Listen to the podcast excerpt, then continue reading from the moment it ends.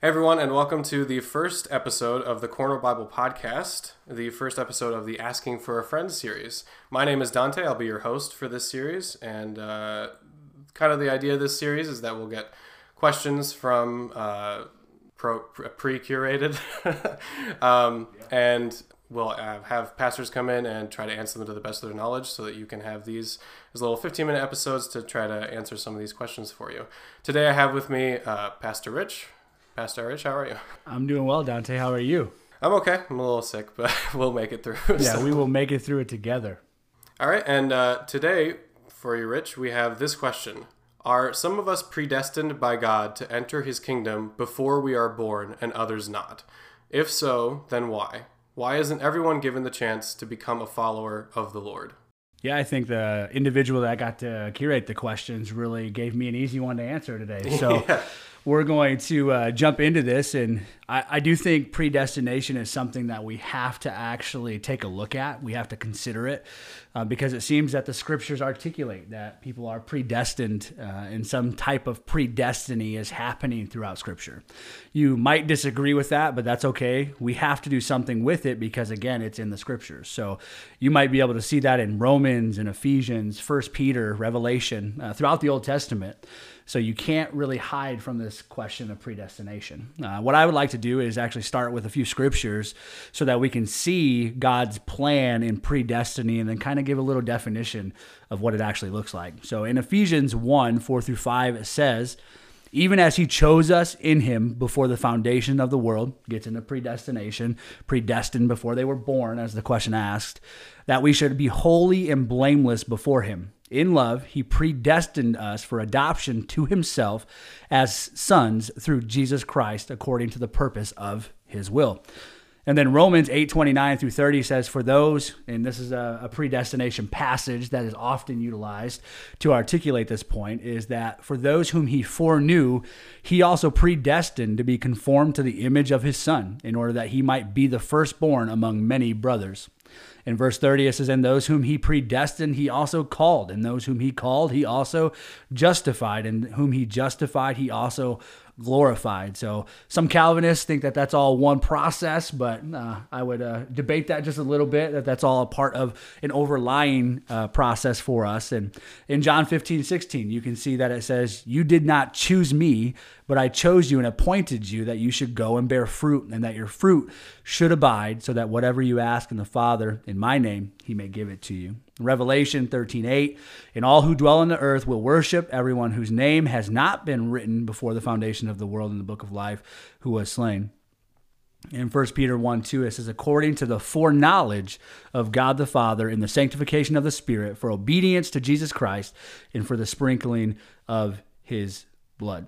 So, again, a lot of passages about what it actually looks like to be predestined. And at Corner, we like to take time to actually discuss what some of these words mean because in the English language, sometimes what we're getting uh, from the Greek and the Hebrew don't really truly articulate what God is getting at there. So it says, For those he foreknew, foreknowledge is the idea we're discussing in this predestination but there's a uniqueness um, in this knowing of people. And we discuss this a lot here. Again, how this word has many meanings in our languages that don't quite hit the nail on the head for the depth that God is getting at when he says foreknowledge or knowing beforehand.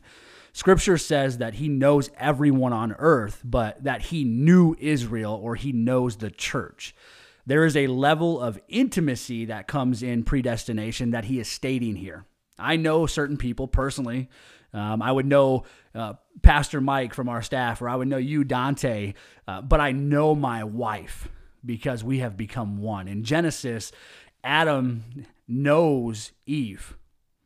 He sees her, before they become one. He understands who she is. He has a knowledge of her. He writes a song about her, but then all of a sudden he is one with her and he knows her. There's an intimacy that happens there when two become one. And this is what God is articulating when he talks about foreknowledge. It's not just that he knows them because he knows all of humanity, but right now he knows you intimately. He predestined you and he had a foreknowledge of who you were going to be. And again, a level of intimacy. He foreknew means simply that he knew beforehand. And he foreloved means he loved you beforehand. And he predestined simply means that he predetermined. So, Rich, a lot of people would ask that if, you know, if it's true that God uh, predestined us and foreknew us and has this plan for us, then what even is the uh, the point of doing the work and, and evangelizing? And, and if it's all already going to happen, you know, what's why do we have to do it?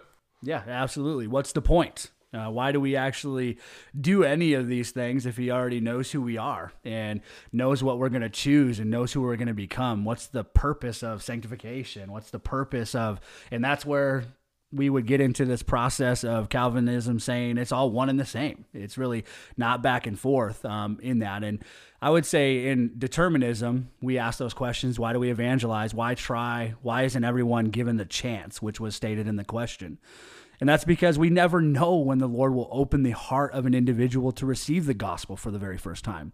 Our role is to obey, to be obedient. And part of that process is doing the work, even if we don't know what the end outcome is going to be. So the question for us ultimately comes back to will we serve without knowledge of the end outcome in this person's life? Um, and that's where evangelism comes in that we never know, again, if God is going to open this individual's heart um, during this time. So, can we continue to serve without knowing the end outcome? And sometimes I would say, Dante, that the test is of our faithfulness just as much as it is them receiving salvation. Will we be faithful if we don't know? And I think that's a hard question for us to answer. We do know that scriptures are clear that there is a sign of fruit in our lives um, to know if we're saved, if we've actually. Um, if we're predestined, if we're foreknown, um, there's going to be some fruit in our life. Now, that doesn't mean perfection, so don't hear that as we're talking about that today, but it means to be in pursuit of obedience to Christ. You know, for example, I, I coach football as well, and week one, we were awful. We were so bad.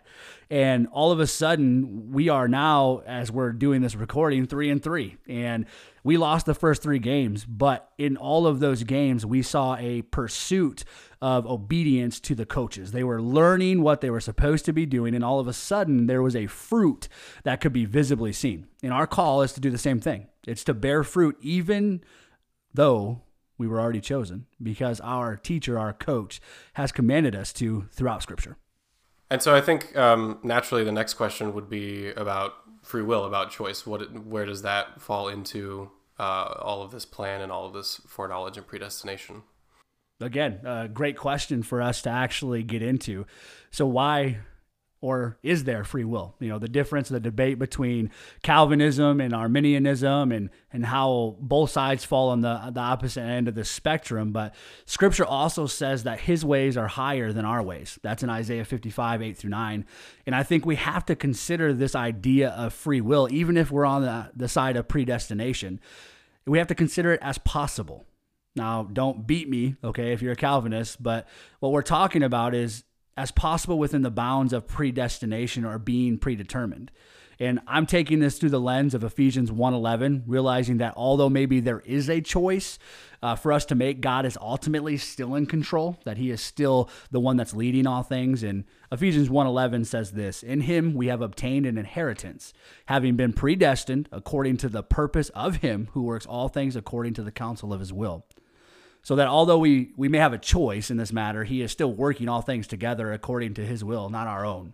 So, given a choice, it still comes around. And, and this is where I lie um, that even though we still have a choice, God is continuously working these things together for his good and his purposes. But I want to take just a moment because I also see some foundation for free will or or choice in the scriptures. Now, these are some scriptures that actually take a look at this, and you can look them up as well, Dante, and, and have kind of a, a feel for what we're getting at here. But Galatians 5:13 says, For you were called to freedom, brothers. Only do not use your freedom as an opportunity for the flesh or choice, but through love serve one another. So again, you see that do not use it as an opportunity for the flesh. Don't use it as an opportunity. And this is a, a choice that we get to make. He's saying, don't do that. Sanctify, serve one another. In John 1:12 it says, "But to all who did receive him, who believed in his name, there's a choice, therein lies a choice for us, free will. He gave the right to become children of God. Not because of anything we did, though. And let's make sure we hit on that. Not anything that we did, but because of the goodness of God. Um, John 7 17 says, If anyone's will, some translations say choose here, if anyone chooses to do God's will, he will know whether the teaching is from God or whether I am speaking on my own authority. And then Mark 8:34 says, "And calling the crowd to him with his disciples, he said to them, if anyone would come after me, let him deny himself and take up his cross and follow me." Now, as I read those scriptures, it, it clearly identifies that there's some choices that we get to make in this in this in the scripture in this context. So, so what do we do with that? Because Jesus is ultimately giving the disciples in Mark 8:34 specifically a choice to pick up their cross or to walk away. So, what do we do here? If they were predestined, what what are we doing? And, and of course, I know that the Calvinist arg- argument would be, well, those that walked away are, are really not predestined. They were predestined to do that, so it's all, you know, it's a wash, if you will. But Scripture also shows a lot of ideas. Uh, you, you, think of Judas and, and so on and so forth, where there's there's some issues underlining, and of course, he he may have been created for for evil. But well, we can get into that in another podcast. But again, Genesis 2:16 through 17 I think articulates this free will choice to us better than other uh, passages do. And it says and the Lord God commanded the man saying you may surely eat. You're free to choose of every tree of the garden but of the tree of the knowledge of good and evil you shall not eat. For in the day that you eat it you shall surely die and again it looks like there's a choice to be made here. And this is in the beginning, and we always talk about what the intention was in the beginning. It looks like he wanted them to choose, but still be obedient to his word and to not eat of the, the knowledge of good and evil. So it's something, again, we can get back and forth on that, but it, it looks an awful lot like he has predestined those he foreknew, that there is an element of choice that plays along the storyline as well. And I, I started this um, question with saying predestination is in Scripture, we have to at least hear it. We have to at least do something with it because it's there.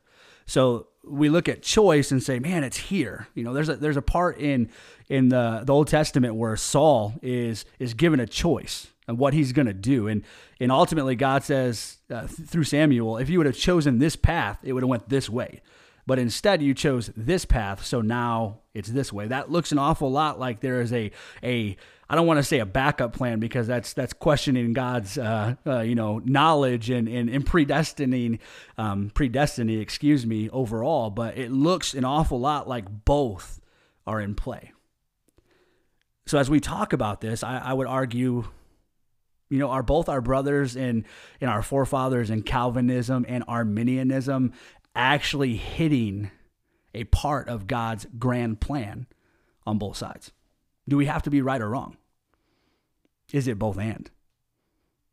Yeah, I think those are some, definitely some good questions. I think uh, there are a lot of information there that definitely helps clarify at least some of this. Um, and I think an interesting point that was made was that the, the, the Calvinist idea of people that are predestined for falling.